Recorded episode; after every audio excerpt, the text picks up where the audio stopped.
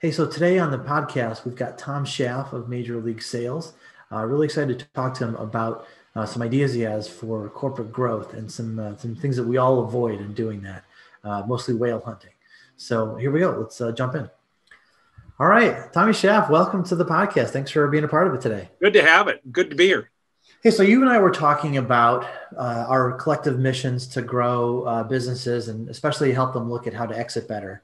And I know you've got this patent about business growth, and it's a part of this uh, blueprint to a billion idea. And I was curious, you know, as you look at some of those things, because I've read that, some of them strike you as, you know, not obvious, but everyone knows you should have a value proposition. Everyone knows you should be, you know, kind of following some of these guidelines. But I'm curious for today if we could talk about the things that for whatever crazy reason you know like a manufacturing company might avoid something in that blueprint that might be kind of difficult but has an outsized value. It's a beautiful idea. Um, you know the thing that i've seen over the last 26 years that continually amazes me is people unwillingness to go after large accounts. The common thought is large accounts take longer they come at lower margin and people don't go after them. They, in fact, they stop even um, trying to get them. The growth thesis proven by science is your business lives and dies with big accounts, unless you're like on an internet business. But for a conventional manufacturing business, your big year is the year you won John Deere. The big year is when you did something. You won an airport project. You sold a, a construction project to uh, you know, you, you sold a football stadium. There was the year, and then what were your bad years? We didn't sell anything, and we lost a big one. Big ones take forever to replace. Little ones seem to take long to get. So, where do people make a mistake? They don't have a strategy for winning what we would call a marquee account. And do you think that's because a lot of it is the small ones just sort of trickle in? They they walk through the door, they they they ring up the phone, and there you are answering the phone and taking orders. And it actually probably takes a little bit of effort and strategy and like doing something disruptive and different to get those bigger accounts. I think that's part of it. I think what's bigger is um, uh, sometimes we're wary especially if you're a smaller company, smaller manufacturing company, somebody big calls you. Here's what we've experienced. Why do they call the little company? They call the little company for ideas, creativity, and service. Then why don't they buy? Risk management. You're little. I'm afraid that you might not be able to deliver and I'll get shot for going it. So what do I do? I have the big company I'm going to buy from I have a cattle call to bring all these people in. And then I have a creative boutique firm that gives me ideas. I string them along, I get their ideas, I show them to the firm on the top. And then I say, Can you do this? They go, I guess we could. I'll be like, What do you charge? I go, The little guy isn't going to charge me that much. He's willing to earn my business. Well, what I really was was a stalking horse for the big guy. So small firms oftentimes get burnt by big firms because they do all the work, but they get none of the juice. They don't get the vig. And so that happens to you a couple times. You say, pull my finger once, but the second time I know the joke. Yeah. And I think that's why. So they say, you know what? They use you, they abuse you. And instead of getting better, they change their expectation and then they set to this new area that's called let's go after small accounts that anyone can go after. And they say, you don't understand. Our product is commoditized. All they care about is price. Well, all they care about is prices because you're going after people that all they care about is price. You're not going after someone who needs you. And a lot of times on these small accounts, we talk to the wrong person we talk, you know, we get sent to who you sound like. That's the thing that I always remember. You talk about your product, you get sent to the person that buys that product, but that person, that person gets incented to buy your stuff for less. When you ask the question, why? Why are you interested in talking? Why have you reached out to us? Why always brings us up a level. It brings us up to a strategic level. At that place, when we solve a higher level problem, we usually have a bigger sale. It usually has more margin. It can be longer term and we can build a business around it. And so a change like that, it's got to come from the top. So if you're the you're the CEO of a, a manufacturer that's been burned by that big client, a uh, big customer, and you said, you know, forget it. We're just going back to, to going after these other deals. What what kind of is it a mindset shift? Is it a strategy shift? What, what does it take to break through and actually be successful doing that? An act of God, typically. Um, no, it does take. It's a mind shift. It's a mindset. It's a paradigm, and it always needs to come from above. If it comes from a, because here's the reason. Large sales are never won by a salesperson, Michael. Not ever.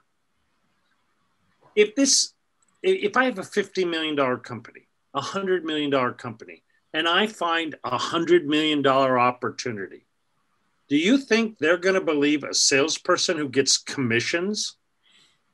We can do this. When a large company buys from a small company, I said it before, but I'll repeat it. They do it for creativity and service. What scares them? Are you going to be able to deliver? Will I get fired? Will I get in trouble because you're small? When IBM, back in the day, I started my career at IBM. If you had a big opportunity, it was like you filled up a conference room full of your people. And you'd be like, nobody ever got fired from buying from IBM. Do you feel lucky? Do you, punk? And then two guys in t shirts came in after us, right? They're like, okay, I'm not going to make a mistake. It's risk mitigation.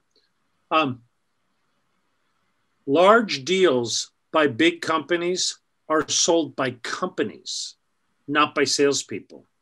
Salespeople's jobs are to find problems, not to sell the item. Their job is to qualify.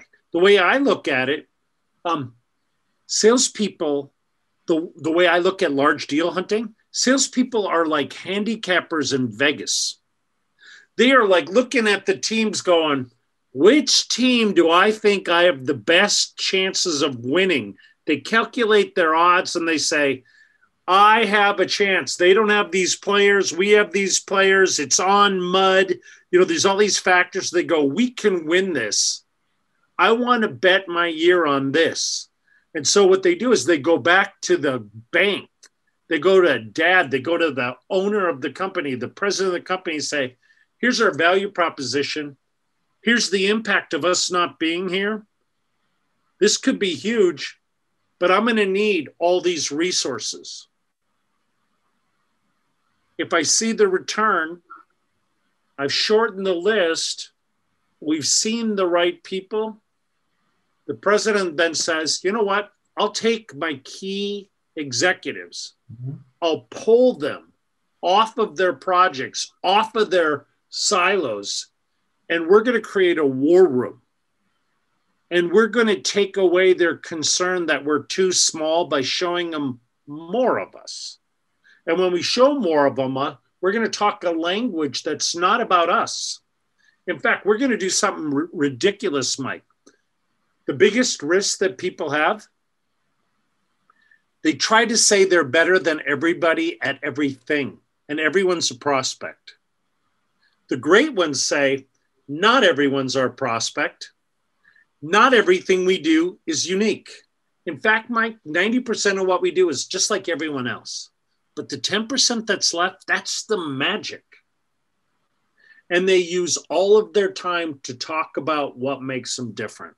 Does that make any sense? It's great. It's great, and I think that you know the payoff. If we fast forward out to, you know, I got. I hope uh, you know anyone listening to us talk about this is excited about that one deal.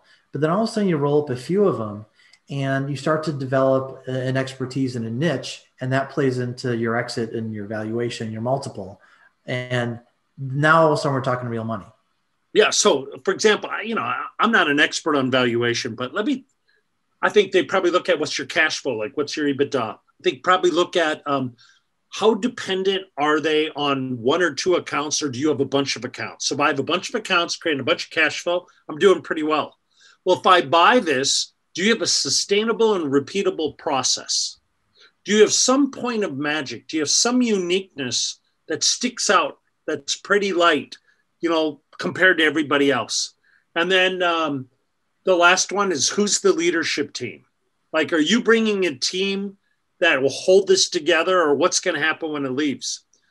that IP, when you go after big accounts, they have different needs.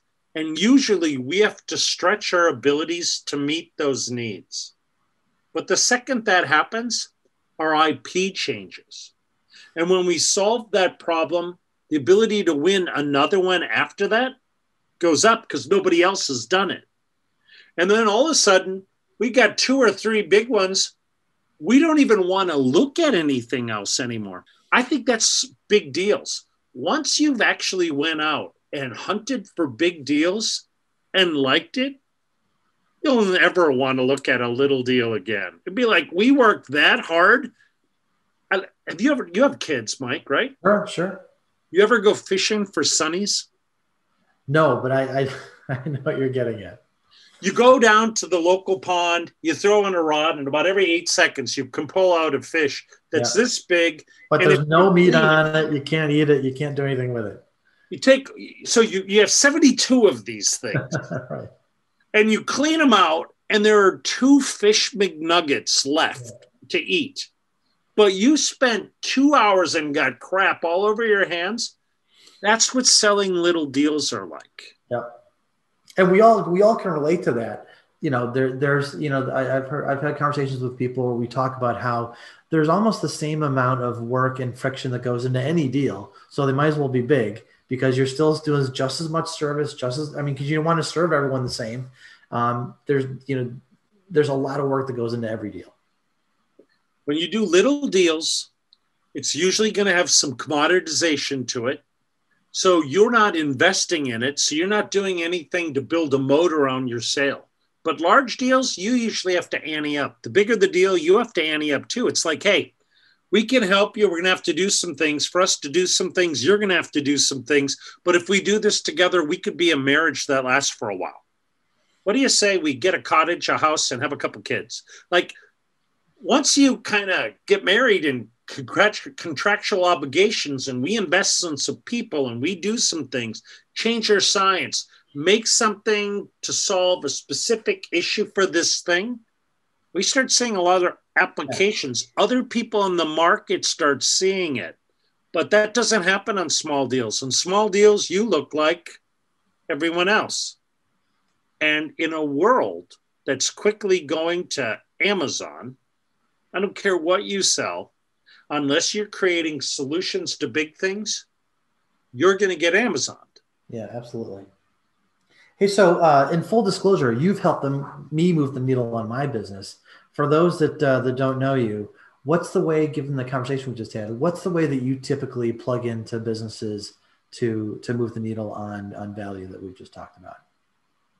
Um, how do we get together, or how do we make a difference? How do you make a difference? That's a great question. Well, the first thing is to find out if you should.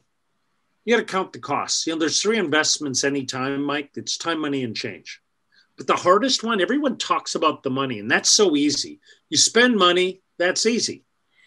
Changing is the hard one. We've seen time and time again, people go, I don't know if I want to do it. It's so expensive. No, if it works and there's a return, it's never expensive. That's an investment. Time, time in COVID, hard. But spending the time and the money to get the change, I don't know. I think you showed me the research from Gartner. Uh, in all the technology projects that Gartner studied, how many of them actually got a return of their investment? Like 25%. It's tiny. So 75% of all technology never returned their investment, much yeah. less get a return of their investment. Well, there's two things there. One is, should the project even have happened? And second is, did they invest enough? Did they get alignment? Projects are sent to people and said, you fix this, but it's not a strategic initiative of the company. So, what do we do? The first thing we do is look and say, is growth a strategic imperative? Do you have a reason to grow? Do you have capacity? Some people have operations issues and they want to grow. We need more sales. We've lost customers. We have operational issues. Bring, I'll be like, that isn't what I'd fix. Yeah. If you have operation issues, we're going to kill your reputation. How about due diligence? Operations that are fine. When you fix your operations, you have something that's sellable. Fix your ops first. And then when you have capacity and can deliver and honor your promises, then you ought to take a look at sales. When you have capacity, you have warehouses, you have lines, you have a second or third shift that are available.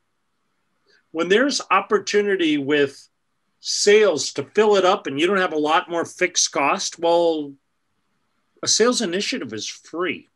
So what we usually do is say, does is there an economics that makes sense? Do you have a strategic event that you're preparing for? Is there an income? Why are you doing this? If that all's aligned, the next thing we do is um, we usually do an audit. What do we have to sell? How are we selling it? Where are we spending all of our time? The third thing, and you've hit on it, is kind of this executive alignment, this buy in. The third thing is the hardest part convincing somebody we should hunt on less opportunities. Let's go after less opportunities better. Let's fight less wars. Mike, you got those two boys. You ever play? Um, you ever play Risk with Blaze and Rocco? Boy, it's been a while, but yes. When I was a kid through college, and especially before that, we'd play Risk. You know, get together, and you got the all the continents with all the countries. The guy who has people on every continent and fights on every continent is the first guy to go home. He yep. says this isn't any fun. But the person who takes over South America or maybe Australia yep. and builds a fence around it and stacks up their armies and then annexes, fight less wars because it's easier to protect than it is to attack. Absolutely. If you're attacking 35 places, are you really attacking? Are you shooting BBs at the metal man? Mm-hmm. Um, so that cultural thing is to say we're not right for everyone, but we're going to be magnificent for somebody. To get clear on who that somebody is and to say we no longer are going to beg through procurement. We're going to say hell no to RFPs. And we're going to call high. We're going to talk and find problems, not solve them we're going to find problems that cost something to somebody that they're sick of it. And we're going to double down our resources yeah. and bring all the smart people in to win those. That's typically what we do. That's great, and I uh, I feel like uh, when I when I post this video, I'm going to put a hashtag Hell No to RFPs. That's when I think people could rally behind. You know, my my best buddy Tom Searcy, who I do a lot of work. I think he his book is something like um, say no to RFPs or just say no to RFPs, something like that. Uh, yeah, they're they're disastrous for everybody because that's by definition someone's looking for a price for you know a ton of steel as opposed to some kind of value. Well, here's what happens in most RFPs. This is other research, probably from Gartner, but 20% of all RFPs, let's say you win about 20. You are going to win those anyhow. Mm-hmm. 30% of them somebody else wins. They were going to win them anyhow. They're the incumbents. In both cases, we wrote the RFP, we did it for governance, and we just did it as a execution. And part of it is to keep the guy who's going to win the business honest. But here's the weird thing I've seen in RFPs half of the RFPs, they don't do anything. Yep. What do they do? They shop for ideas, you jump up and down, dance, monkey boy, dance, and you get nothing. You spend a fortune chasing people. Mm. Now, volunteer, it's interesting. You don't have to do RFPs. Now, if you're going to win them, fill them out. But if you're not going to win them, now some of you might be, you don't understand. I sell to the government. Well, here's what I'll tell you. In the government, there's somebody who talks to the executives without doing the RFP who got there before you. Yeah. Even the government, people get to talk no matter what the bidding is. If the project is big enough, somebody gets to somebody. And if you're not, you're the person that is there to bring the price down. Yeah. Yeah. Well, Tom, this has been brilliant. I thank you for uh, those insights and stories. Um, thanks for being a part of the podcast today. Well, it's good to be here.